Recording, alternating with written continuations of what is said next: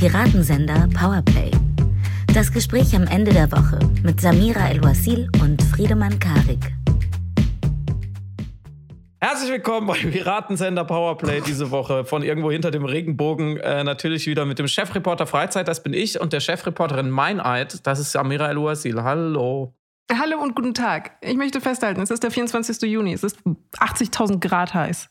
Es ist schwül. Ja, Aber bei wir dir. sind gut drauf. In- Ja. Das muss man ja, das, das, das wissen ja die meisten Leute wahrscheinlich gar nicht. Darf man das sagen eigentlich? Du bist in, in München und ich bin in Ich bin in München. Ja, und bei euch ist extrem heiß und bei mir nicht. Und es tut mir leid, mir ist, also mir ist nichts Blöderes als Chefreporterin Meineid eingefallen. Es ist überhaupt nicht Nein, finde lustig. ich total gut. Doch, ich finde, weil, weil, weil man versucht sich sofort vorzustellen, was eine Chefreporterin mein Eid so, so macht. Also, Ja, Lügen halt. Ne? ja, Lügen halt. Den ganzen Tag. Ist doch super. Mm, Letztes Mal haben wir wahnsinnig viel vorne rumgeplappert. Dieses Mal habe ich mir vorgenommen, dass wir direkt in Medias Res gehen und über die Dinge reden, über die wir dann reden werden. Und es gibt heute ähm, zwei große Themen, die natürlich viele kleine Unterthemen in sich tragen. Und zwar ähm, das, ganze, die, das ganze Drama eines äh, nicht angeleuchteten Fußballstadions und einer Regenbogenfahne, äh, die dann sich weiter verbreitet hat. Ähm, wir sprechen natürlich darüber, wie das große Epos von Manuel Neuers Kapitätsbinde über Viktor Orbans äh, Ab Absage seines Besuches bis zu diesem denkwürdigen, wahnsinnig schlechten Fußballspiel gestern Abend, was das mit uns gemacht hat, weil Samira und ich haben quasi jeder für sich und gemeinsam eine, ja, ein Drama hingelegt, eine Heldenreise, kann man sagen, oder? In 17 Akten. Ja, im Grunde, genau, stimmt. Also wir haben eigentlich alle die Kurve des Regenbogens äh, mit äh, emotional nachgezeichnet für uns selbst. Und im Grunde war das das Mal in der Geschichte dieses Podcasts, dass du so lange Recht hattest, bis du dann versehentlich Unrecht hattest. Irgendwie so, ja. Oder andersrum. Das Oder werden wir andersrum. erg- ergründen. Ergründen. Wir haben auf jeden Fall heftig Sprachnachrichten und äh, Telefon Telefonate hin und her geschickt. Äh, das Ergebnis dessen werdet ihr hören. Und, und zweitens, mh, wir fragen uns ein bisschen, was mit dem Wahlkampf los ist. Ob jetzt mal ketzerisch gesagt, ob man sich jetzt darauf eingerichtet hat, dass ähm, die einen halt gewinnen und die anderen werden Zweiter und die Dritten werden Dritter und dann gibt's halt irgendwie wieder sowas ähnliches wie eine große Koalition, nur mit anderen Farben und dann Business as usual oder ob da noch Wechselstimmung und Kampf aufkommt nach den, nach den ersten heftigeren Attacken. Ja. Dafür, dass wir viele Farben jetzt die äh, letzten Tage gesehen haben, ist Grün irgendwie ziemlich weit nach hinten gerückt. Ja, wo ist, ist in dem äh, klassischen Regenbogen-Ding grün eigentlich drin? Schon, Äh, oder? ja, neben. Blau. Neben Blau. Ich tippe hier mal, hier mal. In dem Blau? Neben dem Blau. Ah, neben dem Blau. Ja, okay, ich habe es jetzt gegoogelt, schnell, müsst ihr es nicht tun. Es fängt unten an, lila, blau, grün, gelb, orange, rot. Genau. Kriegen wir das in Deutschland hin? Fast. Rot, ja, SPD. Sagen wir, orange ist- die Linke, gelb ist die FDP, grün sind die Grünen. Blau müsste dann, ich meine, Laschets CDU, die wollen ja eh so machen wie Sebastian Kurz und sich eine neue, Farbe geben. Ähm, die könnten dann blau oder lila sein, je nachdem. Und äh, mehr Parteien gibt es ja nicht, zum Glück. Also die, alle anderen kommen ja nicht in den Bundestag, sind wir uns ja einig. Weil äh, das Problem ist natürlich, die eine Partei, von der wir nicht wollen, dass sie in den Bundestag kommt, äh, das ist natürlich die, die blau besetzt hat. Also müssten die Konservativen sich die Farbe irgendwie Zurückholen. zurückholen. Und interessanterweise war, gab es ja 2009 den Versuch, ähm, Orange zu ermächtigen für die Konservativen. Also die CDU hat sehr lange versucht, irgendwie Orange zu etablieren, aber es hat nicht ganz, ganz so funktioniert. Das war auch der Wahlkampf, wo sie Angie als Song ähm, immer gespielt hatten. Angie. Ja, da hat sie was Verrücktes probiert. Dann haben sie gemerkt, dass ihre Kernwählerschaft das nicht möchte, haben sie sofort wieder gelassen. Ja.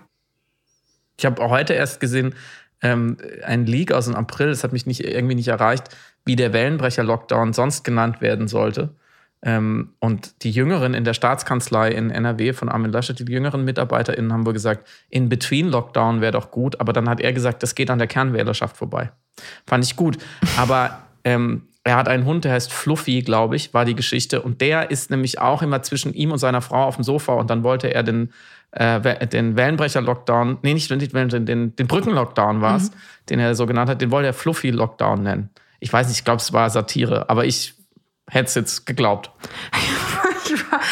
oh Gott, es macht so viel gerade mit mir. Ich bin ja. komplett überfordert. Alle Synapsen so. Stimmt das? Stimmt das nicht? Ist das Satire? Ist das ernst gemeint? Könnte man, man könnte es ihm ja zutrauen. Das ist das traurigste und schlimmste und größte Problem. Fluffy Lockdown. Ja, aber das ist gut. Jetzt, bevor wir uns verquatschen, kommen wir direkt zu äh, äh Uwe Junge, der ja. auch ähm, sowas ist wie Satire. Also, wo, wo fangen wir an? Du bist immer besser im Nachzeichen. Ich probiere es und du äh, korrigierst mich dann und machst es äh, erwachsen. Okay. Es, alles begann damit, äh, nicht, dass auf Gosch Sylt, äh, bei Gosch Sylt Jever getrunken wurde, sondern in dem Fall, dass Manuel Neuer eine Regenbogenfahnen-Armbinde trug bei einem Europameisterschaftsspiel. Mhm. Ähm, im Sinne, Im Sinne des Pride Month und so weiter, das muss ich, glaube ich, in dieses Podcast nicht erklären, warum das eine sinnvolle, äh, gute Idee war. Und das hat verschiedene Reaktionen hervorgerufen. Einerseits natürlich Leute, ähm, zu denen zähle ich uns beide, die das richtig finden. Ähm, dass auf großer Bühne eben äh, dafür geworben wird, äh, für, die, für die Menschen, die sich als queer bezeichnen, ähm, die in vielen, vielen Ländern immer noch nicht gleiche Rechte haben, die auch in unserer Gesellschaft immer noch äh, große Probleme haben, diskriminiert werden, für ihre Gleichstellung kämpfen. Und dass gerade dass sozusagen die, die Ursuppe der toxischen Maskulinität, nämlich der Fußball, ähm, da ein Zeichen gesetzt hat und sei es auch nur eine Armbinde am Nationalmannschaftskapitän, so war für uns auf jeden Fall gut und für viele, viele andere auch. Nicht so für die Partei, die äh, dieses Jahr nicht mehr in den Bundestag kommt, mhm. ähm, die AfD und ihren Arnold Schwarzenegger für Allmanns namens Uwe Junge, ähm, ehemaliger Bundeswehroffizier, bo passionierter Bodybuilder und äh, Verbreiter von Hetze, der eben, äh, ich will das gar nicht wiederholen in der Diktion, sich dann dagegen äußerte und diese, diese Kontroverse, wenn man es mal edeln will, ähm, fand wirklich große Resonanz, muss ich sagen. Mhm. Ähm, für mich auch, damit können wir gleich anfangen, zu große Resonanz. Ähm, weil da schon wieder eine Stimme amplifiziert wurde, die nur darauf aus war, kaputt zu machen und auch in, in einer Sprache, so die, die einfach keinen Platz hat im Diskurs. Also man kann ja kritisieren ähm, aus verschiedenen Richtungen, aber das war auf jeden Fall zu viel. Und das wurde aber wieder, was Uwe Junge da von sich gegeben hat, ähm, über diese Aktion wurde wieder sehr weit verbreitet, eben auch von Leuten, die bestimmt Uwe Junge nicht so gut finden und die AfD auch nicht. Und dann ähm, kam die Meldung, dass ähm, die UEFA Ermittlungen aufgenommen hat gegen Manuel Neuer. Mhm beziehungsweise gegen die deutsche Nationalmannschaft, gegen den DFB, ähm, aufgrund dieser Armbinde.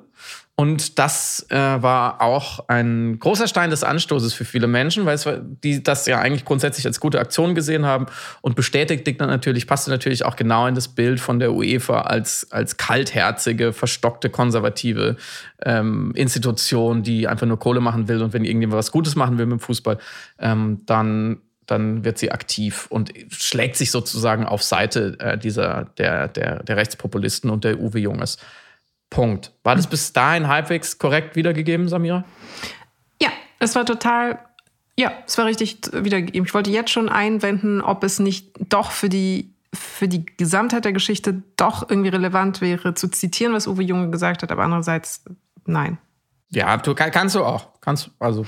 Ich glaube, nur um zu erklären, warum es so eine Amplifikation erfahren hat, es war insbesondere eben, glaube ich, die Benutzung des Wortes eben Schwuchtelbinde von einer, von einem äh, Parlamentarier sozusagen, die für große Entrüstung und Empörung gesorgt hat. Weil homophobe Tendenzen oder Dogwhistling oder ja, zwischen den Zeilen vermittelte, auch Misogynie übrigens bei ihm sehr viel, ähm, gab es schon immer, aber einfach explizit diese äh, hochgradig abwertende Bezeichnung, diese Beleidigung, das war einfach nochmal, mhm. glaube ich, ein großer, großer Stein des Anstoßes und hat ja auch AfD-intern dann für sehr viel äh, Gegenwind übrigens gesorgt, by the way. Äh, was die Sache eben noch größer gemacht hat. Also, dass sich da dann auch intern uneinig war. Aber ja, sonst alles absolut richtig. Und äh, das erste Thema war zwischen uns, kann man sagen, mhm. so eine, eine Auseinandersetzung, positiv gesprochen, ob man sich darüber aufregen genau, muss. Ja. Und wenn ja, wie? Mein, also mein, mein erster Gedanke war auch, also grundsätzlich würde ich immer davon absehen, AfDler in irgendeiner Weise zu verbreiten oder zu amplifizieren, mhm. außer, so, außer in Sonderfällen, wenn sie weiß ich nicht, kündigen den Sturm auf den Bundestag an auf Twitter, dann würde ich sagen, das hat eine gewisse Relevanz. Ähm, das könnte man verbreiten. Wenn sie irgendjemand beleidigen und sich auf, auf einen aktuellen Fall dafür auch noch draufsetzen, wie sie es gerne tun, dann muss ich das, also ist, finde ich, halte ich das einfach für irrelevant mhm. ähm, in, innerhalb eines Gewissensrahmens. Und da würde ich sagen, ähm, muss man ihr, ihr Spiel nicht mitspielen, beziehungsweise ihre Arbeit nicht erledigen.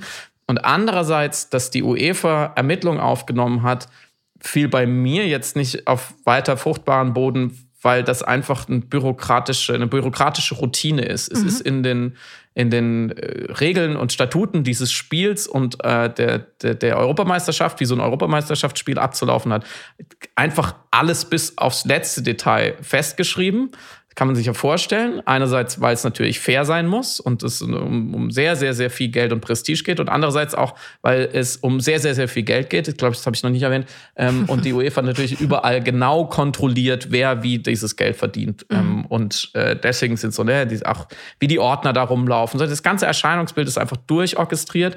Ähm, und so ist auch die Kapitänsbinde der, der Mannschaften vorgeschrieben. Übrigens auch, also Stollenlänge von Schuhen und, und, und das, die ganze Bekleidung ist alles vorgeschrieben. Es geht nicht nur um Platzierungen, wo man Botschaften hinschreiben könnte.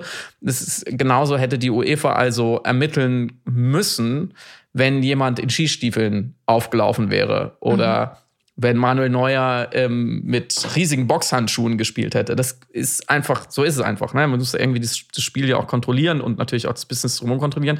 Deswegen war die Nachricht, die UEFA ermittelt, wegen oder gegen diese Binde für mich persönlich überhaupt gar keine Nachricht.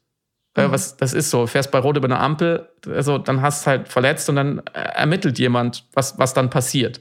Ähm, und mir war eigentlich auch relativ schnell klar, dass das zu nichts führen wird, weil die UEFA, äh, man kann ihr viel vorwerfen, aber sie sind nicht dumm und die machen sich den Stress nicht, die binden sich das, dieses Problem nicht ans Bein, dann wirklich äh, Manuel Neuer deswegen zu einer Strafe zu verdonnern oder, oder den DFB, weil sie ja wissen, dass das natürlich ähm, im Rahmen dessen ist, was, was erlaubt sein muss und weil sie natürlich gemerkt haben, woher der Wind weht. So, Punkt. Ja, und ich glaube, da ist aber schon im Kleinen verankert, was dann im Großen später auf sozusagen Stadiongröße ähm, explodiert ist ähm, und warum die Leute das mhm. trotzdem so bewegt hat, speziell die Binde, die Armbinde, weil äh, natürlich einerseits oder zwei Sachen, es ist ja auch eine Frage der Kommunikation. Ähm, es wurde also erklärt, ähm, es wird eine Untersuchung geben, ob das in Ordnung ist und dann relativ schnell, ich glaube einen Tag danach wurde dann geklärt, gar kein Problem kann er behalten wegen Good Cause. Und das ist interessant, weil da schon festgesetzt worden ist, dass nichtsdestotrotz diese Regenbogenfahne unter dem Verdacht stand, für die Überprüfung dieser 24 Stunden tatsächlich irgendeine Cause zu sein im Sinne von eine politische Aussage.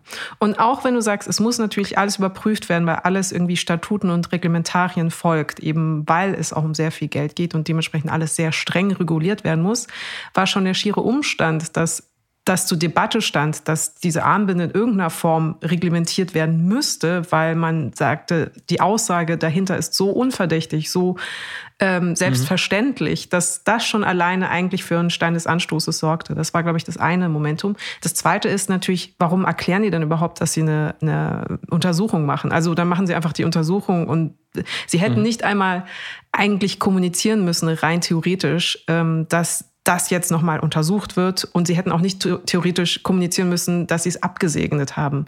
Das bedeutet, für wen war diese Meldung? War sie für die Investoren? War sie dann für Personen, die das kritisch sahen? War das für bestimmte Länder? Man weiß es eben nicht genau. Und ich glaube, der Umstand, das überhaupt thematisieren zu müssen, war schon eigentlich, ähm, hatte schon an und für sich genügend Kritikpotenzial. Aber im Grunde genommen, als mir das erklärt hattest, dass das eigentlich ein sehr selbstverständlicher Vorgang ist, dachte ich, okay, Vielleicht hat der Friedemann an der Stelle recht. Vielleicht haben wir da uns ein bisschen zu viel alle draufgestürzt auf die vermeintliche Bigotterie der UEFA. Vielleicht war das jetzt ein Standardprozedere. Aber dann, aber dann hat sich ja die ganze Geschichte ein bisschen weiterentwickelt.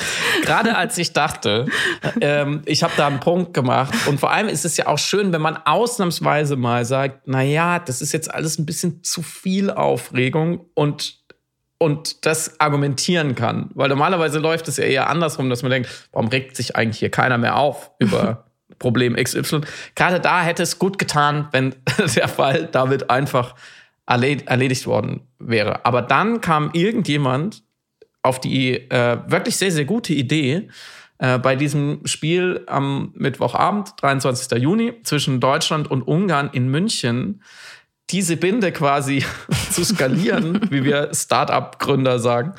Ähm, und äh, das Münchner Olympiastadion, was halt auch technisch dafür wunderbar ausgelegt ist, in Regenbogenfarben äh, erleuchten zu lassen. Und was passierte dann, Samira? Die äh, UEFA ließ die Idee oder das Vorhaben, das Stadion in Regenbogenfarben erscheinen zu lassen, verbieten. Und dazu muss man zwei Sachen anmerken. Münchens Bürgermeister Reiter hat selber erklärt, dass er das gerne gemacht hätte, darf das aber selber nicht bestimmen, weil es einen Mietvertrag gibt zwischen der Allianz Arena und der UEFA, auf die er keinen Einfluss nehmen kann. Er sitzt auch nicht, wie er dann in der Pressekonferenz sagte, am Lichtschalter, kann er also auch keinen dafür bezahlen, das irgendwie aus Versehen oder heimlich zu machen.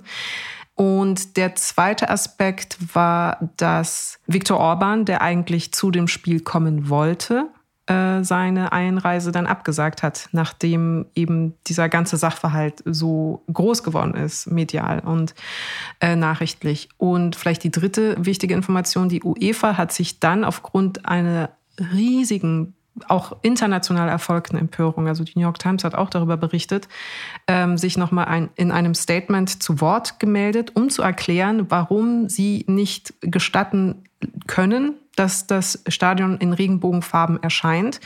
Ähm, übrigens, Klammer auf, kompensatorisch dazu haben sich aber ganz viele Leute ganz viel einfallen lassen, um das trotzdem irgendwie durchzubringen und ihr Signal und mhm. ihr Zeichen zu setzen. Also sei es, dass Fahnen vor dem Stadion verteilt worden sind, dass äh, Sitzreihenbesetzungen besprochen worden sind, um das Regenbogenfarbene ähm, abzubilden. Sei es, dass der äh, Bürgermeister selbst eben das Windrad, was in unmittelbarer Nähe des Stadions steht, mhm. ähm, in Regenbogenfarben und den Olympiaturm Turm übrigens auch äh, in Regenbogenfarben hat ähm, erstrahlen lassen und auch das Rathaus selbst nochmal mit eben den Fahnen ähm, beflaggt hat. Sprich, die ähm, äh, visuelle Präsenz war auf jeden Fall da, auch wenn die UEFA das eben versucht hatte zu verbieten. Und das Statement der UEFA, das muss ich mal kurz vorlesen. Du hast es so schön Schrödingers äh, Statement der UEFA, glaube ich, genannt. Schrödingers Politisierung. Schrödingers Politisierung, genau, weil es gleichzeitig versucht, politisch und nicht politisch zu sein im selben Sprechakt. Ähm, ich, ich, lese es mal vor, damit wir es mal wirken lassen können. Ich habe es äh, übersetzt einfach. Ähm, mhm. Heute ist die UEFA stolz darauf, die Farben des Regenbogens zu tragen. Entschuldigung, ich muss schon noch ersten Satz. die UEFA, Mensch. Es klingt wie so ein, klingt, als würde so, so eine zehnjährige. Heute geht die zehnjährige UEFA zum ersten Mal in die Schule. Sie ist sehr stolz darauf. Es ist übrigens äh, die die äh, Verbindung, also Pride ist ja eben ein sehr wichtiges Wort, auch im, im Pride Month und insgesamt in der Repräsentation der LGBTQI-Community. Und man müsste mal analysieren, wie oft die UEFA jetzt proud, being proud to be part of äh, irgendwo vertwittert hatte. Und nicht nur in diesem Jahr, sondern ich habe noch ein paar alte Tweets gefunden oder wie wir alle auf Twitter, wo sie eben anderen Gästen oder Sportfans erklären, wie stolz sie darauf seien, eben da, äh, teilhaben zu dürfen oder ihr, ihr soll beitragen zu können für eine inklusivere, gerechtere Gesellschaft und äh, Regenbogenfahnen posten. Und in Anbetracht eben dieser Lippenbekenntnisse schlussendlich und dieser, dieses Marketing-Sprechs, der da so durchscheint, ist äh, natürlich der ganze Sachverhalt jetzt und das jetzt kommende Statement noch viel, viel lustiger. Also heute ist die UEFA stolz darauf, die Farben des Regenbogens zu tragen. Es ist ein Symbol, das unsere Grundwerte verkörpert und alles fördert, woran wir glauben. Eine gerechtere und egalitäre Gesellschaft, die tolerant gegenüber jedem ist, unabhängig von seinem Hintergrund, Glauben, Geschlecht oder seiner sexuellen Orientierung. Einige Leute haben die Entscheidung der UEFA, die Anfrage der Stadt München, das Münchner Stadion für ein Spiel der Euro 2020 in Regenbogenfarben zu beleuchten, abzulehnen, als in Anführungsstrichen politisch interpretiert. Sorry. So. Im Gegenteil.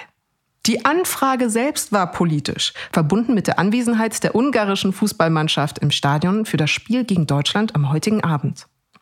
Für die UEFA ist der Regenbogen kein politisches Symbol, sondern ein Zeichen für unser festes Engagement für eine vielfältigere und inklusive Gesellschaft. das ist natürlich, ähm, also die schönste Stelle ist natürlich, dass im Gegenteil die Anfrage selbst sei politisch gewesen und dementsprechend ist das Verbieten aber eben nicht politisch, weil natürlich zwei Negativ sich ja dann nivellieren im Bereich der politischen Repräsentation. Und ähm, ja, es ist, es ist ein reines Bullshit-Statement. Also es ist natürlich hinten und vorne verlogen wie Gott ähm, und eigentlich nur der nicht mal nicht mal feigenblatthafte Versuch, irgendwie lebend aus dieser, aus dieser performativen Hypokrisie rauszukommen, was aber natürlich nicht gelingen kann. Und am Ende geht es, es um sehr viel Geld. Aber ja, haben wir das schon oft genug erwähnt, dass ich es um sehr viel Geld geht. Es ist aber, es ist ein Bullshit-Statement, aber auch irgendwie auf höchstem Niveau. Ja, weil es ist gleichzeitig windelweich wie rotzfrech, ähm, sich quasi je nachdem in einen politischen oder unpolitischen Modus schalten wollen zu können. Mhm. Und einfach, einfach dann qua Statement äh, sich je nachdem irgendwie dann nochmal rauszuwinden durchs Schlüsselloch während man ja selber bei jeder Gelegenheit versucht, da anzudocken oder als Trittbettfahrer in, mitzufahren. Ein, es ist ein interessanter Satz drin und da muss man schon auch drüber reden. Also warum die UEFA überhaupt es versuchen kann, so, sich so aus der Affäre zu ziehen. Mhm. Denn ähm, dass dieses Stadion beim Spiel Deutschland gegen Ungarn so erleuchtet werden sollte, ist natürlich kein Zufall, weil es ja zumindest auch primär als Protest gegen die ungarische ähm, Politik gewertet werden kann oder soll. Mhm. Die ähm, in der vergangenen Woche im ungarischen Parlament eben ein, ein, ein, sogenanntes Gesetz gegen Werbung in Anführungsstrichen für Homosexualität verabschiedet wurde, äh, in dem Bildungsprogramme zur Homosexualität, ähm, Aufklärungsbücher oder auch einfach Werbung von Unternehmen, die sich mit Homosexuellen solidarisch erklären, dies, das soll alles verboten werden. Also mhm. diese, diese in Deutschland von der AfD äh, auch äh, oft problematisierte angebliche Beeinflussung von Kindern, so ich sage es jetzt einmal, die Verschwulung, also diese Vorstellung, wenn man, wenn man Kinder und Jugendliche darüber aufklärt, dass es eben noch andere Möglichkeiten als Heterosexualität gibt und als, als, als binäre Geschlechter und so weiter, ähm, das das, würde die dann irgendwie verwirren oder negativ beeinflussen. Was ich natürlich hier einmal klar sage, ich glaube, das Gegenteil ist der Fall. Es äh, rettet äh, einige mhm. Seelen, die sich sonst ähm, Jahre oder Jahrzehnte lang falsch vorkommen. Aber das ist nicht, nicht unser Thema. Aber Insofern, da, das ist ja der einzig halbe wahre Satz in diesem Statement, dass natürlich dieses Stadion so anzuleuchten, das hätte man natürlich nicht gemacht, weil es schön aussieht oder man generell den Pride Month unterstützt oder weil man Manuel Neuers Binde so schön fand, mhm. sondern als deutliche Botschaft äh, in Richtung dieses Landes, was da zu Gast ist und seiner Politik. Ähm, und wo es ja schon einen Punkt gibt, den die, den die UEFA nicht äh, gemacht hat, weil sie keine schlafenden Hunde wecken will. Und der ist interessant, den haben wir viele KommentatorInnen gesehen. Es ist ja schon auf eine Art eine schiefe Ebene. Sollte man diesen Fall jetzt zulassen und sagen, ja, das ähm, ist natürlich, äh, die Regenbogenfahne ist, verkörpert unsere Werte und ähm, der Sport sollte da deutlich sein und diese Gesetze sind nicht gut und was Ungarn macht, ist nicht gut. Äh, deswegen dürfte jetzt dieses Stadion so anstrahlen. Ist natürlich die Frage, nächstes Jahr ist die WM in Katar, mhm. können wir gleich nochmal drüber sprechen. Mhm. Ähm, dürfen die dann dort ihre Stadien so darstellen, wie sie möchten? Also auch wenn es uns nicht schmeckt? Also wer, wer bestimmt dann, welche Botschaft, welches Statement an welcher Stelle, auf welche Art in Ordnung ist? Mhm. Und man, es, es liegt ja in der Natur der Sache, dass man bei so einer Argumentation immer gucken muss, okay, was passiert Also, ne, wo kann es hingehen? Das meine ich mit schiefer, schiefer Ebene. Wer kann es missbrauchen?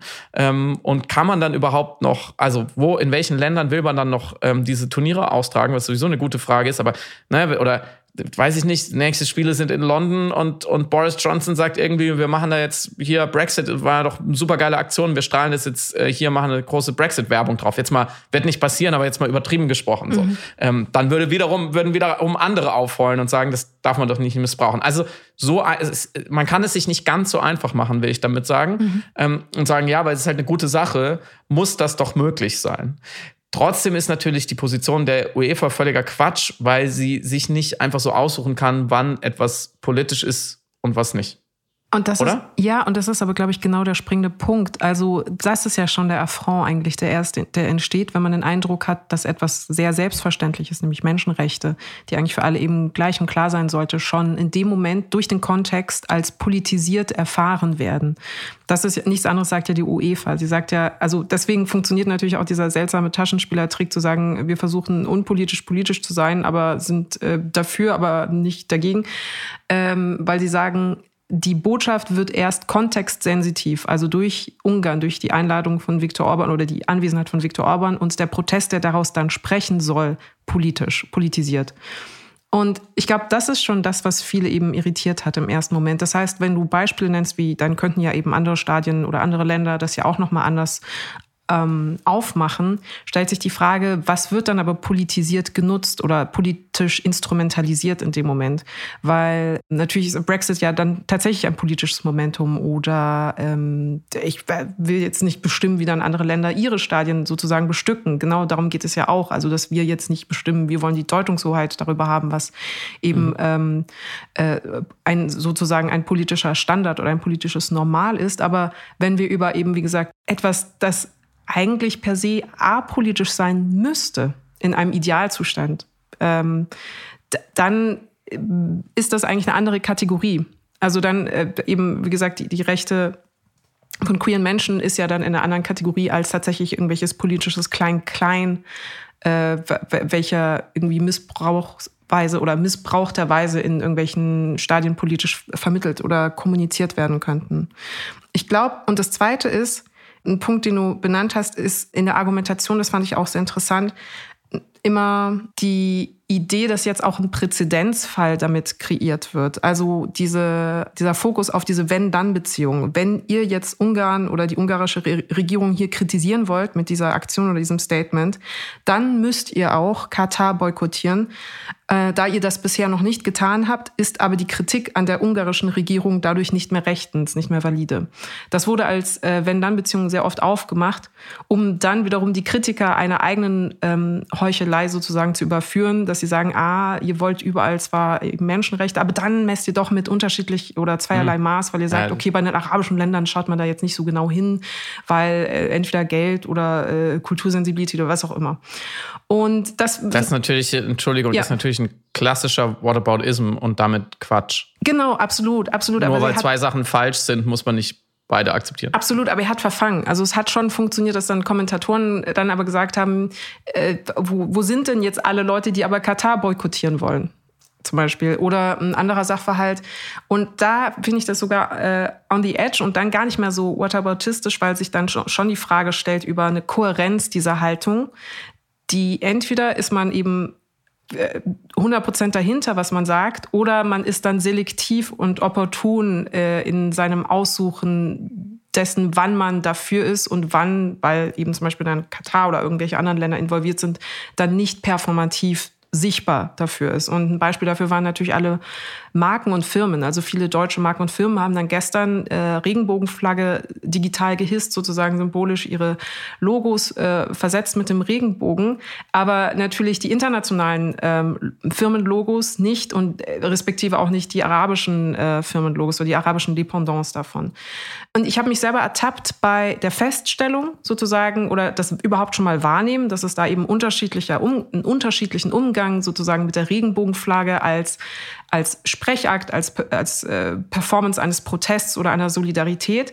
Also ich habe mich dabei ertappt, dass ich das wahrgenommen habe, dass das unterschiedlich gemacht wird. Und gleichzeitig dachte ich aber natürlich, ich bin auch in einem inneren Trotz oder fast in einem kurzen Tribalismus, dass ich sage, das müssen jetzt aber auch alle so machen, weil das das Richtigste mhm. ist zu tun. Und man muss, glaube ich, mhm. speziell dann da auch aufpassen, dass nicht aus einer Art äh, verkappten Nationaltrotz heraus, also Rainbow Down, Viktor Orban, dass mhm. äh, also die Intention plötzlich an der Solidarität vorbei oder am Verständnis darum vorbei, dass es eben hier um einen Kampf für Menschenrechte geht, in eine Art wir sind besser als ihr und das wollen wir jetzt demonstrieren, äh, mündet. Weil dann natürlich, dann haben wir genau das, was du auch gesagt hast, sozusagen eine negative Konnotation oder eben eine, eine hässliche Seite, wie ich glaube, Andreas äh, Nissmann das gesagt hatte bei äh, Netzwerkrecherche, eine hässliche Seite, die damit gleichzeitig mit ähm, inszeniert wird, die dann Teil eben dieser, dieser Kommunikation ist.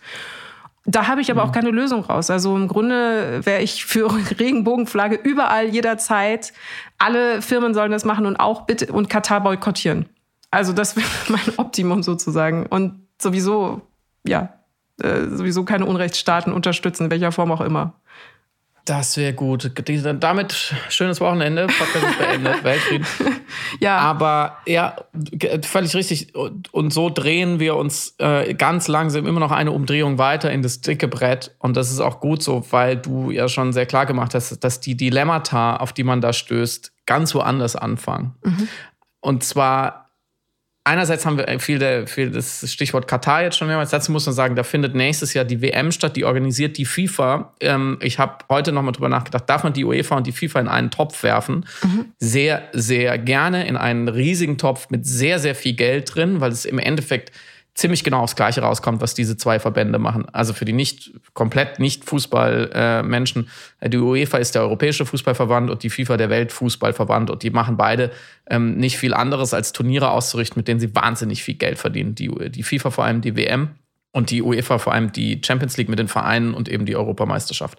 So, und, und bei beide, beide Geschichten und die Geschichte des Fußballs ist äh, bei beiden klar. Deswegen glaube ich, ist es in dem Fall ähm, legitim und so, um es ganz kurz persönlich zu machen, ähm, ich, ich, ich habe ja wirklich die vielleicht unpopuläre Haltung, äh, dass ich diesen Sport immer noch liebe ich spiele seit ich laufen kann selber. Ich habe alle Stadien des Amateurfußballs durchlaufen, vom Unschuldigen hinter dem Ball herrennen in der Traube und gar nichts checken, über äh, irgendwelche äh, nassforschen Träume von Auswahlmannschaften bis zur ähm, ja mehr oder weniger toxischen Mannwerdung zwischen Bierkisten und Partyschlagern. So, äh, ich habe als Akademikerkind wirklich in dem in, in unserem Dorffußballverein mit einer äh, ziemlich genau 50-prozentigen Quote an, von Kindern von äh, MigrantInnen so viel gelernt, so viel mehr gelernt als in allen äh, formalen Bildungsinstitutionen, glaube ich. Und das klingt immer so romantisierend, aber ich meine das völlig ernst. Und ich, ich kann mich nicht davon lösen, und da kann die UEFA und die FIFA noch so viel verschachern, ich kann mich nicht davon lösen, dass die Sache mit dem Ball eigentlich eine sehr, sehr gute ist.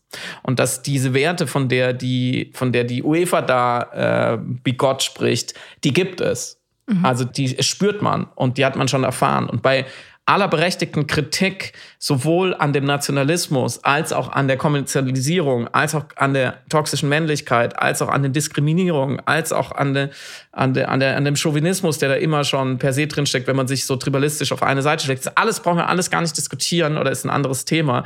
Und ich kann und will auch nicht verdrängen, was für ein Drecksystem das alles geworden ist. Und seit fünf bis zehn Jahren löse ich mich auch emotional immer weiter auch von diesen Turnieren und trotzdem genieße ich oft immer noch jede Minute, wenn ich ein Spiel schaue und vergesse dabei einfach ganz kindlich, was auf den Bandenwerbungen steht und wer die eigentlich alle bezahlt. Mhm. Und ich spule Szenen zehnmal zurück und, und will wissen, mit welcher Fußseite der Verteidiger welchen Pass wohin gespielt hat. So, das das färbt vielleicht auch meinen Blick ein. Das finde ich aber auch wichtig, weil das färbt den Blick von Milliarden Menschen auf dieser Welt ein. Und nur deswegen ist es ja so wichtig, in welchen Farben ein bescheuertes Stadion an einem, an einem Juniabend erstrahlt, weil es wirklich Milliarden Menschen sehen. Mhm. Und weil es deswegen so, eine, so, so ein Gewicht kriegt, weil wir in unserer Zeit eben nicht mehr so viele äh, Arenen des Symbolismus haben, die wirklich funktionieren weil du dem nicht auskommst. Wenn dieses, wenn dieses Stadion Regenbogenfarben geleuchtet hätte, es wäre das Thema der Welt gewesen mhm. an diesem Abend. So, das, deswegen, deswegen ist es so wichtig, weil es so vielen Leuten so wichtig ist, wie man das finden kann, ähm, kann man gut oder schlecht finden. Und deswegen ist es ja auch so ein Riesenproblem, dass die UEFA und die FIFA ja, und sie würden das immer bestreiten, dass sie Politik machen bei gleichzeitiger Neutralitätstheatralik.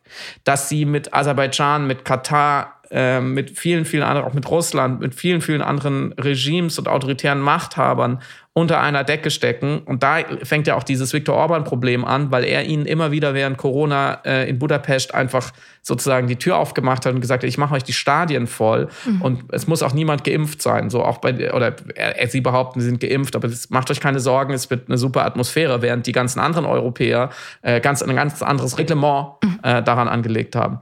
So auch wie die Geschichte, dass die UEFA Ausnahmeregeln für 2500 ihrer Funktionäre in London haben will, wo Deutschland am, am Dienstag im Wembley Stadion spielt. Äh, keine Quarantäne, äh, keine Testpflicht, ähm, sonst verlegen sie einfach äh, das Finale, also dann in, in zwei Wochen. Ähm, also die, die UEFA und auch die FIFA, die Zeit hat es eine gelenkige Geisterstaatsmacht genannt, die da aufgebohrt wurde von diesen immens mächtigen, immens reichen äh, Verbänden. Die machen natürlich ständig Politik. Deswegen ist dieses Statement auch so ein Quatsch. Mhm. Wenn du dich mit einem Regime wie Katar einlässt, dann machst du Politik. Ähm, Waffenlieferungen von Deutschland an, an die Türkei sind Politik. Da kann man nicht sagen, ja, das sind unpolitische Waffenlieferungen. Das geht, das funktioniert grundsätzlich schon nicht. Ähm, und da gehört auch der Einschub hin, nochmal, finde ich, wichtig ist festzuhalten, eigentlich geht es auch nicht um Toleranz. Wie du eben es auch schon angedeutet hast. Toleranz ist ein ganz, ganz komisches Wort in, in dem Zusammenhang, weil es insinuiert, zumindest für mich und ich glaube für viele andere auch, dass es da eine mächtige Seite gibt, eine Hegemonie, eine mhm. Heteronormativität und die drückt jetzt mal so beide Augen zu bei diesen komischen, schrillen Queers. Mhm. Nein, so ist es ja nicht. Du willst ja, man will ja Augenhöhe. Mhm. Und das ist, das ist ja schon nicht zu machen, innerhalb eines Turniers, eines Verbandes, der wirklich immer wieder mit, mit Regimes zusammenarbeitet, äh, die niemals auch nur ein, ein Viertel Augenhöhe zulassen werden. Ähm, also Menschen anderer sexueller Orientierung als heterosexuell, die, die soll man ja nicht tolerieren müssen wie so ein Ärgernis und die soll ja auch eine UEFA nicht tolerieren oder empowern müssen, sondern die müssen einfach da sein mhm. und ohne, ohne Diskussion da, da sein. Und im Fußball muss man ja sagen, wir haben in Deutschland immer noch keinen offenen, ähm, schwulen ähm, Fußballprofi. Ja, muss man überhaupt nicht weiter drüber reden, wie da die Zustände sind. Ähm, und ich glaube, das ist ja alles darin eingeflossen, dass am Ende wirklich große Politik und Söder hat sich draufgesetzt und auf einmal war die CDU total queer und wollte es schon immer und so. Ähm, das ist ja, das ist da, da ist ja sozusagen der, der Treibstoff oder der Brennstoff für diese ganze Debatte. Und ich bin da trotzdem im Endeffekt gespalten. Alles richtig, was du gesagt hast. Und auch gerade der Kampf um Symbole äh, ist wichtig. Mhm. Wir reden hier ja auch immer viel über Symbole und Chiffren und Narrative. Andererseits muss man in dem Fall schon sagen, ähm, dieses System Weltfußball ist einfach krank ähm, und macht nicht Halt vor anderen kranken Systemen. Und ähm, deswegen müsste man da auf einer ganz anderen Ebene ran. Ja, absolut. Also eine Infrastruktur, die irgendwie Nationalstolz nicht incentiviert, äh, monetarisiert, ist natürlich nicht gefeit vor all den Strutzlücken, die genau diese, diese Logik, die ich gerade beschrieben habe, eigentlich auch in, inne hat. Das ist ja klar. Ähm, und weil du gerade die Politik und auch Söder erwähnt hast, wollte ich auch noch mal ganz kurz den bei aller Diskussion eben äh, sowohl was andere Länder machen ähm, als auch was die UEFA macht, äh, den Blick auch auf die deutsche Politik lenken, die äh, jetzt, wie du es auch gerade angedeutet hast, wie so eine Art Trittbrettverhalten ähm, sich da draufgesetzt hat und im Grunde genommen aber durch das Draufsetzen auch die eigenen performativen Widersprüche in der Politik im Umgang mit der äh, LGBTQI-Community deutlich gemacht mhm. hat, weil äh, wenn wir uns das Programm der Union angucken, ähm, nichts zum Adoptionsrecht für gleichgeschlechtliche Paare. Haben Sie jetzt eins eigentlich? Ja, und 140 Seiten. Ah, ja. ähm, es ist äh, nach wie vor das Recht, Blut zu spenden, äh, steht aus und äh, das kürzlich gekippte Selbstbestimmungsgesetz, was eben äh, Transpersonen es deutlich erschwert, ihre Geschlechtsidentität äh, angleichen zu können oder also bürokratisch sozusagen angleichen zu können, so dass auch die bürokratisch ihre Papiere äh, ihrer Geschlechtsidentität entsprechen, ist mit hohen Kosten und hohen Aufwand verbunden nach wie vor. Es ist ein 40 Jahre altes Gesetz Gesetz und wurde nach wie vor gekippt. Also nur um zu mhm. sagen, ähm, der Trotz gegen jetzt zum Beispiel dann die ungarische Regierung äh, hier von politischer Seite ist ja schön und gut, aber so sensationell sind, ist die Situation für Transmenschen in Deutschland gerade auch nicht. Mhm. Und im Grunde sagen jetzt alle, ja, wir respektieren den Regenbogen, aber verkaufen politisch weiterhin immer noch Schwarz-Weiß-Fernseher an die Bevölkerung. Also das ist mhm. nach wie vor da.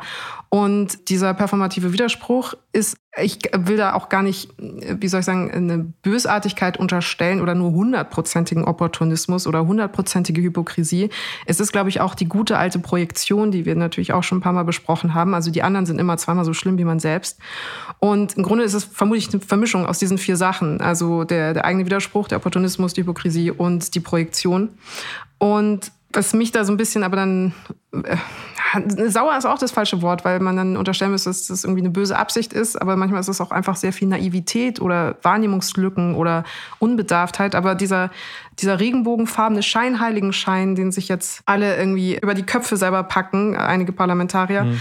äh, und das Ganze mit, wie du es auch gerade angemerkt hast, Symbolbildpolitik ähm, schlussendlich bestücken. Und das muss man noch, Klammer auf, dazu sagen, es ist auch ein visuell dankbares Thema. Also es ist, glaube ich, auch auf den sozialen Netzwerken deshalb so gut explodiert, weil es sehr visuell ist. Es ist sehr, sehr, sehr im Symbol verhaftet, äh, buchstäblich mit Farben arbeitend und buchstäblich das Bild äh, von der Arena eben zum Beispiel mit den Regenbogenfahnen ist etwas, das man sehr, sehr gut teilen kann. Also es ist auch ein visuell mhm. sehr dankbares Thema, um genau unsere Affekte ja auch zu bedienen und unseren Wunsch, unseren Trotz und unsere Entschlossenheit da ein Statement zu setzen oder eben so zu tun, als würde man ein Statement setzen, wenn man da nicht 100% dahinter steht. Aber das Ganze ist dann natürlich für mich äh, kulminiert, also diese Symbolpolitik äh, in einem Kachelbild Treppenwitz in Form von Frontex am Ende, die dann sagen, ja, wir sind mhm. auch für die, ähm, wir sind auch für die Regenbogenfahne, hier ist sie.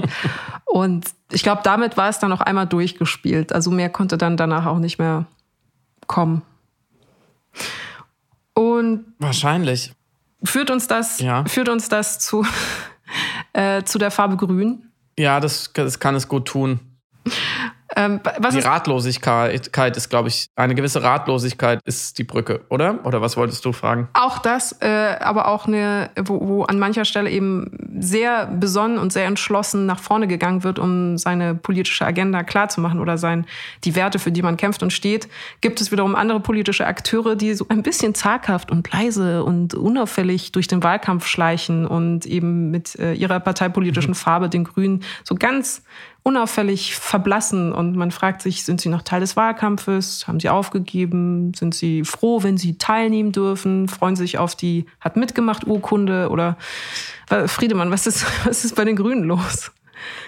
Ja, ich, es, es juckt mich jetzt natürlich äh, in, der, in, der, in den Podcast-Fingern, einen Vergleich zu ziehen zwischen diesen Szenen, ähm, wie, der, wie manche ungarischen Spieler gestern Abend ähm, die Deutschen bearbeitet haben und die Deutschen konnten nichts anderes tun, als sich beim Schiedsrichter beschweren, bis mal eine gelbe Karte gezogen wurde. Und ähm, der, der, Vergleich, der, der hinkt aber wie Joshua Kimmich nach dem vierten Foul.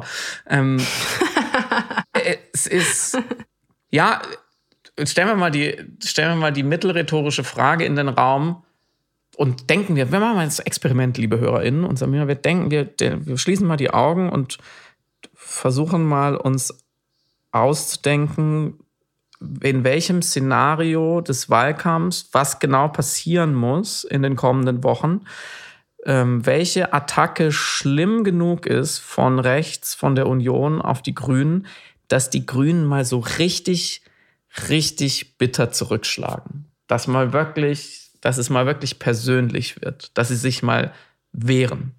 Warte, ich weiß was.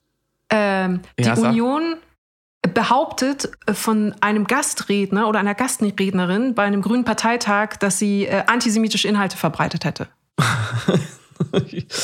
ja, das kann, wird nicht passieren. So, nee. so faul spielen sie nicht. So faul spielen ja, aber ähm, ähm, nee, gute Frage. Ich hätte, ja.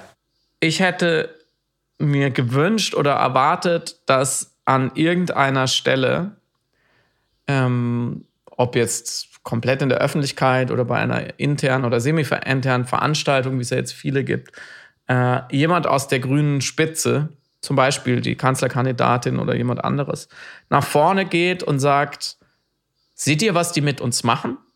Seht ihr, auf welchem Niveau die spielen? Von mir aus diese, diese unsägliche äh, Moses-Kampagne äh, der Initiative für neue soziale Marktwirtschaft, die wir hier auch ganz kurz besprochen haben neulich, ähm, in die Kamera hält und sagt, ist das das Niveau?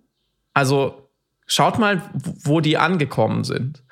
das einerseits in einer, in einer wirklich in einer aggressiven Stilkritik zu thematisieren, auch mhm. den, die, die Kontroverse um Caroline Emke nicht nicht zu sagen, wir nehmen sie in Schutz. Sie ist eine ganz integre Publizistin. Sie hat nichts falsch gemacht, sondern ganz anders zu sagen, wer greift sie denn an, warum und sich, sich hinzustellen und, und Deutschland mal zu erzählen und zu sagen, das ist eine, eine konzertierte Schmutzkampagne des Springer Verlags äh, mit freundlicher Unterstützung der Union. Und äh, so läuft es hier gerade. Und mal, mal wirklich ähm, Ross und Reiter zu benennen. Und man hat das Gefühl, dass sich die Grünen momentan auf ihre inhaltliche Komplettüberlegenheit zurückziehen. Erst natürlich gegenüber dem Vakuum-Wahlprogramm äh, der Union bis zur Veröffentlichung eines Vakuums an Wahlprogrammen der Union. Ähm, weil sie vielleicht sich darin zu sicher sind, dass sie einfach Recht haben und, und dass sie vor allem irgendwas haben. Und oder es gibt vielleicht auch diesen anderen Modus nicht. Ähm, und wir haben ja auch schon drüber gesprochen. Man denkt in, den, in, in diesen Tagen öfters an Michelle Obamas äh, äh, großen Satz, When they go low, we go high wo mhm. sie eben gesagt hat, wenn, wenn Trump und seine Anhängerinnen und die Republikaner uns so niveaulos angreifen, wenn sie Hillary Clinton, das hat sie, also 2016 hat sie das gesagt im Wahlkampf, wenn sie Hillary Clinton so niveaulos angreifen, so persönlich werden, sexistisch, sagen locker up, also wirklich weit, weit übers Ziel hinausschießen eines politischen Wahlkampfs, dann reagieren wir nicht, dass wir uns auf dasselbe Niveau herablassen, sondern dann gehen wir sogar noch higher. Also dann mhm. werden wir noch fairer und noch inhaltlicher und noch integrer. Und das, so, so einen Satz habe ich jetzt von den Grünen auch noch nicht gehört. Ich höre aber auch keine scharfe Gegenattacke. Mhm. Und das löst bei mir das Gefühl aus, was vielleicht unfair ist, was ich aber fatal finde. Und ich glaube, es geht nicht wenigen so momentan, dass sich da eine Partei bei, bei aller inhaltlichen Stärke ganz, ganz langsam schon mal auf den zweiten Platz vorbereitet. Mhm weil und aufs, natürlich auf die Regierung, aber nicht als, als, äh, nicht, nicht als die Partei, die die Kanzlerin stellt. Weil es ist, es ist uns, glaube ich, allen klar, es wird ähm, keine Koalition ohne die Grünen geben. Das glaube ich nicht. Und selbst als Juniorpartnerin könnten die Grünen in einer Koalition zum Beispiel mit der CDU, CSU sehr viel ihrer Themen natürlich durchbringen. Ich glaube, da gibt es dann, äh, dann so einen gewissen Thementausch und Klimaökologie könnte auf jeden Fall ganz gut äh, funktionieren. Aber diese Wechselstimmung, die noch vor ein paar Wochen da war und mhm. auch dieses tribalistische Momentum, dass man sagt, auf welcher Seite stehst du? Und äh, zwar nicht, weil ich die einen irgendwie cooler finde als die anderen oder weil die einen bessere Politik Politik für, meinen, für meinen, meine Lebenswirklichkeit machen, sondern wirklich, glaube ich, für sehr viele Leute wie schon lange nicht mehr, weil es ums Ganze geht. Mhm, mhm, weil es um eine, weil es nicht darum geht, wie, wie Annalena Baerbock immer sagt, in welcher Zukunft wollen wir leben, sondern weil es tatsächlich darum geht, ob wir überhaupt eine Zukunft haben, die man dann gestalten kann. Mhm. So, und weil es dabei darum, um, um grundsätzlich, es geht weg von einem Wachstumsdiktat, eigentlich auch das heiße Eisen Kapitalismus neu anfassen, sagen, welche Art von Kapitalismus wollen wir eigentlich? Extraktivismus, das alles ist ja das Gegenteil dessen, für was Laschet steht. Und das muss ja das Projekt der Grünen sein. Und dieses Gefühl, es steht hier auf Messers Schneide und das ist eine Schicksalswahl. Karl Lauterbach hat gesagt, es ist die wichtigste Wahl seit Jahrzehnten mhm. aus verschiedenen Gründen. Das geht völlig verloren, wenn die eine Seite die Treffer einfach so einsteckt. Oder hoffentlich geht es dir anders damit? Nein, es ist wirklich, also jetzt seit Wochen, es sind noch 100 Tage bis zur Bundestagswahl, glaube ich, etwas mehr. Und bisher arbeitet die grüne Parteispitze wirklich sehr fleißig, sehr entschlossen und sehr gut vorbereitet an dem Wort Kampf in dem Wort Wahlkampf vorbei. Und mhm. der Satz, äh, when they go low, we go high, ist, und wir hatten ja auch drüber gesprochen, auch deshalb ein interessanter Satz, weil er eigentlich als Strategie insofern gut funktioniert, weil es den eigenen Anstand, den die Demokraten naturgemäß normalerweise haben, zu einer Taktik der Selbstbehauptung veredelt. Das heißt, es anerkennt das kompetitive und das konfrontative Moment von jedem Wahlkampf an, aber nimmt genau das, was normalerweise Demokraten als eben Schwäche ausgelegt wird, dass die eigentlich zu nett kämpfen, weil sie ja demokratisch, moralisch bedingte Werte oder moralisch gestützte Werte ja vertreten wollen äh, und dann in einem auch wiederum performativen Widerspruch verfallen würden, wenn sie selber unlauter kämpfen würden oder unredlich kämpfen würden, würden sie ihren eigenen mhm. Werten ja damit widersprechen und dadurch sind sie immer in so einer Art Catch-22-Situation mit gebunden, mit nach, auf dem Rücken gebundenen Händen, dass sie sich eigentlich die Schläge antun lassen müssen, weil sie sonst als ähm, sich selbst widersprechend gelten würden. So und mhm. der Satz eben von Michelle Obama hat aber genau diese Lücke, diese kleine Achillesferse ausgehebelt und äh, ja, kill them with kindness. Also plötzlich eben aus, aus, diese, aus diesem Anstand eine große, noble, eine edle strategische Stärke gemacht. Und es würde eigentlich äh, für die Grünen an und für sich funktionieren, wenn das für die Grünen nicht offensichtlich einfach gerade nur eine reine Konfliktvermeidungsstrategie wäre, die sie an den Tag legen. Und das kannst du eben in einem Wahlkampf, der auch äh, schon, und die ersten schrillen Beats haben es ja gezeigt in den letzten Wochen, schon hart jetzt geführt wird. Also die andere Seite nimmt da jetzt gerade offensichtlich keine Rücksicht irgendwie auf Anstand, Fairness und uh, auf Augenhöhe und so. Also die sind schon voll im Negative Campaigning-Modus. Also Lebenslauf hat ja gezeigt. Ähm, und da kann man sich eben diese Konfliktvermeidungsstrategie überhaupt nicht erlauben ähm, und schon gar nicht aus so einem Gestus sozusagen moralisch selbstüberhöhender Überlegenheit.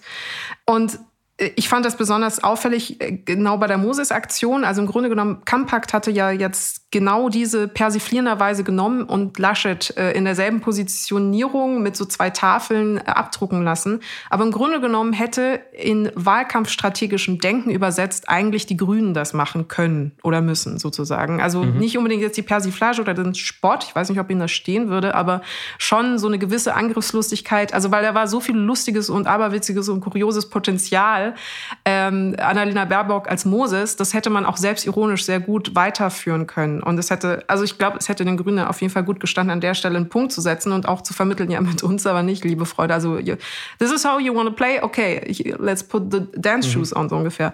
Haben die aber nicht gemacht und auch äh, Caroline Emke wurde sehr leise verteidigt, obwohl da wirklich, also sie komplett im Recht waren und eigentlich wirklich alle Mittel hatten, besonders laut und auch entrüstet und empört und vielleicht mit einer gewissen Leidenschaft oder einer, einer Chaleur, einer, einer Hitze darauf zu reagieren, die aber äh, nicht zwangsläufig unbesonnen wirken muss, wie man es normalerweise ihm unterstellt. Und der geniale Trick ist ja von Konservativen zu behaupten, dass eben schlicht in die Konfrontation zu gehen von Seiten dem, sich selbst demokratisch bezeichnender Parteien, dass das schon ein Tieftretermodus ist. Also das schon als Negative Campaigning zu framen. Sogar Laschet hat es, glaube ich, irgendwann gesagt, als er irgendeine kleine Kritik von den Grünen bekommen hat, oh, jetzt fängt das aber an, das Negative Campaigning. So, und ich glaube, die Angst davor, da hinzufallen, ist äh, so groß, also die Angst davor, sozusagen vom Klassensprecher ähm, zum Schulhofmobber degradiert zu werden, mhm. der sich auch nur dadurch unterscheidet, dass er irgendwie ein Mülltrennungsabzeichen an seinem Revers trägt, ist so groß, dass sie eben nach wie vor in dieser vorsichtigen, super ähm, sich selbst rausnehmen Hab-Acht-Stellung sind.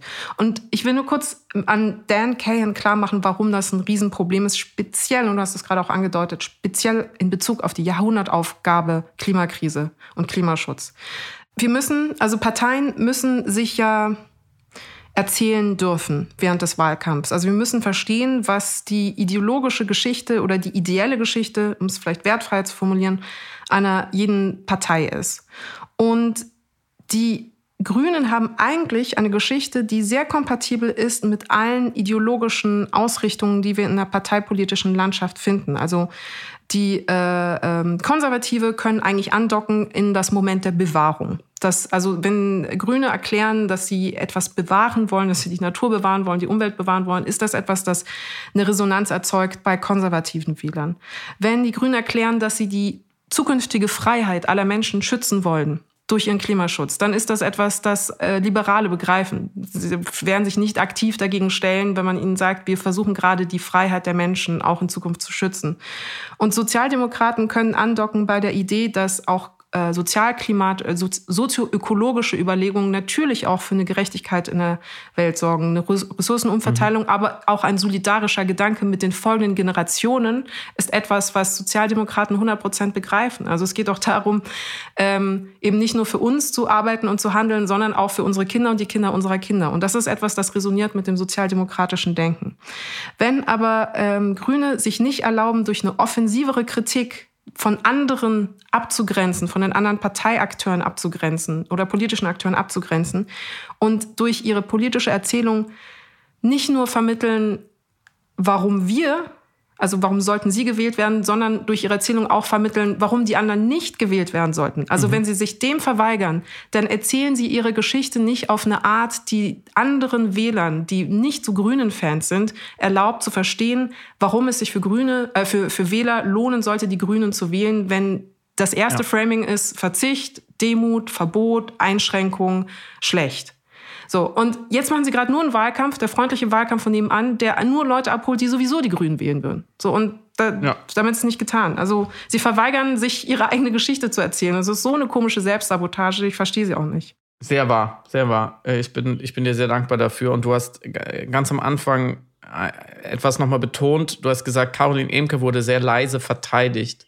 Und das ist genau der Punkt ich glaube, das Wichtige steckt gar nicht in dem sehr leise, sondern in dem Verteidigen. Mhm, sie sind mhm. ständig in der Defensive. Mhm. Sie wird verteidigt, ihre Ehre wird wiederhergestellt, die Vorwürfe werden zerstreut. Es wird aber nicht benannt, wer sie angegriffen hat mhm. und es wird nicht zum Gegenangriff übergegangen. Mhm. Und das geht, es geht mir da nicht nur um Stil ähm, in, wie in dem Fall. Es geht mir auch um Inhaltliches. Was du gerade gesagt hast, dieses vermeintlich Konservative, das kann man entlarven. Man mhm. könnte brutalst aufzeigen, wo diese Politik der 16, letzten 16 Jahre, wo die Union im Gegenwart und auch in Zukunft eben überhaupt nicht bewahrend ist, sondern wo sie wirklich Dinge zerstört. Mhm, mhm. ähm, und es, es gäbe nicht nur Grundsätzliches wie jetzt Klimapolitik, es gäbe auch aktuelle Anlässe und da sind wir kurz wieder bei äh, Orban und der CSU.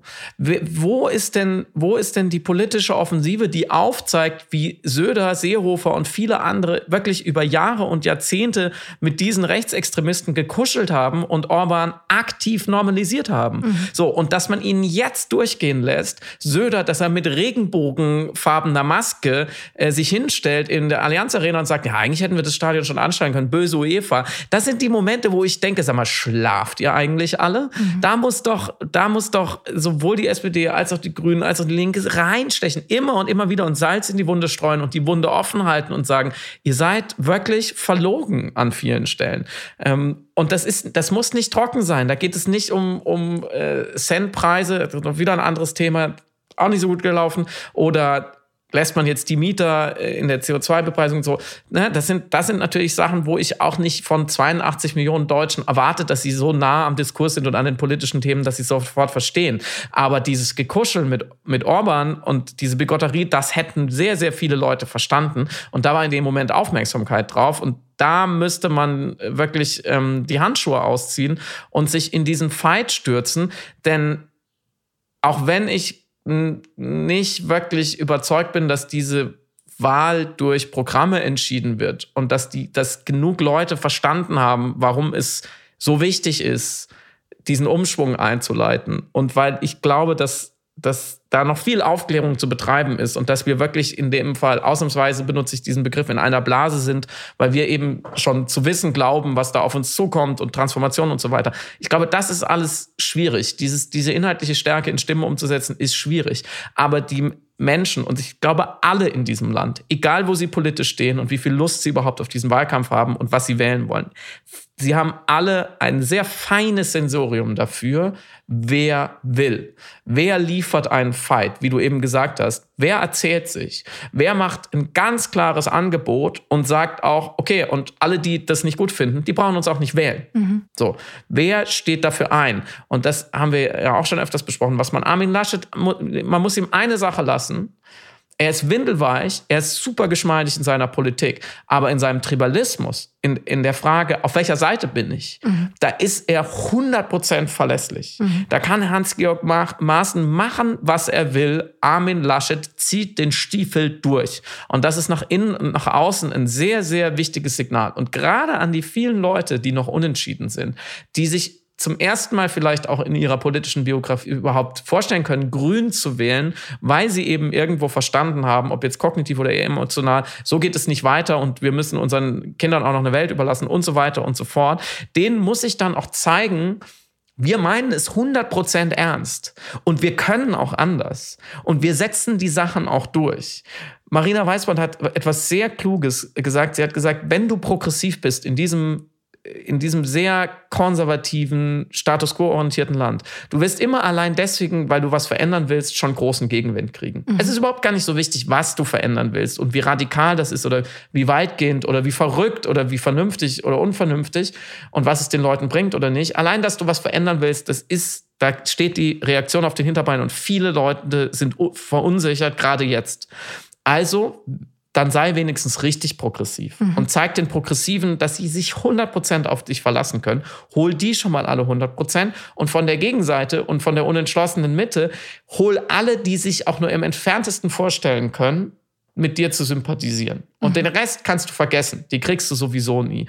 Und momentan fühlt es sich eher an, als würden die Grünen ein Angebot schaffen, was sich nach Mitte anfühlt, nach einer Offenheit für viele was aber niemand so wirklich emotionalisiert und zu sich ziehen kann. Ja, ja, Sie sind die, und das ist ja das Unfaire, Sie sind die Partei mit dem meisten Potenzial, die größte Herausforderung unserer Menschheitsgeschichte stemmen zu können, rein theoretisch, was Ihre ideologische Grundausrichtung angeht. Aber jetzt ist sie gerade die Partei, die irgendwie mit Spritpreisen, Centbeträgen äh, argumentiert und eben nicht die Entschlossenheit und auch die, die innere, die nach außen transportierte Stärke vermittelt, zumindest im Kampf oder im Wettkampf, im Wahlkampf gegen die anderen Parteien. Und deswegen haben wir wirklich so statt We Go High haben wir wir diskutieren über Kurzfl Kurzstreckenflüge. Ja, wahnsinnig wichtiges äh, Thema auch. Es ist eigentlich eine man, und die historischen Beispiele sind ja da, die, ich glaube, 1998, die Pädophilie-Vorwürfe gegen die Partei. Oder war das der Spritpreis? Später war die Pädophilie, ist ja auch egal wann. Äh, der, der sogenannte Veggie Day, der auch noch eine interessante Geschichte ist, weil es ja ein alter Vorschlag war, der von der Bildzeitung rausgeholt wurde, um Stimmung gegen die Grünen zu machen. Mhm. Und wir sehen sowas ähnliches jetzt gerade nur scheibchenweise. Es mhm. braucht gar nicht das eine große Ding, weil sie werden scheibchenweise immer wieder auf, auf Felder und Debatten festgenagelt, die man nicht so richtig gewinnen kann. Und sie setzen selber keine Debatten, die die anderen nicht gewinnen mhm. können. Exakt, ja. ja. Sich erklären heißt verlieren. Hast du gerade zum Abschluss dieses Podcasts nochmal Ronald Reagan zitiert? ja. Den Satz muss ich so oft Sicher. denken. Das ist die bei Never Complain, Never Explain und äh, sich erklären heißt verlieren. Okay, dann, dann möchte ich noch hinzutragen, äh, Billy Wilder, an den denke ich momentan sehr, sehr oft. Der hat gesagt, if you tell them the truth, be funny or they kill you. Vielleicht geht in dem Wahlkampf noch was mit Humor. Lieber nicht. PolitikerInnen sollten nicht witzig sein. Nee. Als ehemalige Kanzlerkandidatin der Partei, die Partei kann ich das nur unterschreiben. Stimmt. Du bist die einzig witzige Politikerin in diesem Land. Ich glaube, darauf können wir uns einigen. Ähm, vielen Dank fürs Zuhören. Kommt gut ins Wochenende und bleibt uns gewogen. Rainbows. Bis dann. ah, und weil ich heute ein einziges Mal daran denke, Samira, ich hoffe, du unterstützt mich darin. Du kannst ja auch noch zwei Sachen dazu sagen. Wir sagen ja nie am Anfang oder am Ende des Podcasts, unterstützt uns, teilt uns, bewertet uns gut. Teilt uns doch mal. Wenn ihr uns gut findet, teilt uns doch mal in den sozialen Netzwerken, schickt uns weiter an FreundInnen ähm, oder schreibt uns, warum ihr es nicht tut. Ich glaube, wir haben seit einem Jahr nicht mehr sowas gesagt, oder? Wir sind, wir sind solche Amateure ähm, und andere Podcasts erreichen so Millionen von Menschen. Bei uns sind es nicht ganz so viele, aber es könnten ja ein paar mehr werden. Oder sagen wir, ja. war das jetzt arg schmierig? Nein, oh Gott, oh Gott. nein. Ich, ich denke dann immer, Sharing is Caring und äh, wir mögen euch und vielleicht mögt ihr uns und wenn ihr uns mögt, dann äh, seid uns gewogen und teilt uns doch. Wir freuen uns auf jeden Fall sehr. Nein, ich fand es nicht schwierig. Dann. Gut.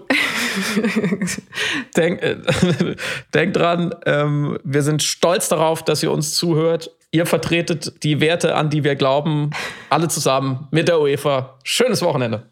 Bis dann. Ciao.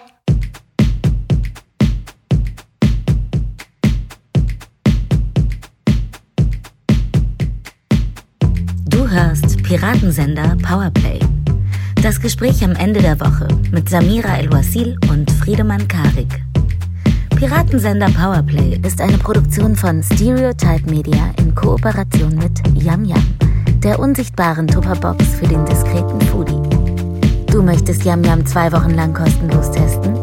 Abonniere diesen Podcast überall und gewinne gutes Korma. Bon Appetit!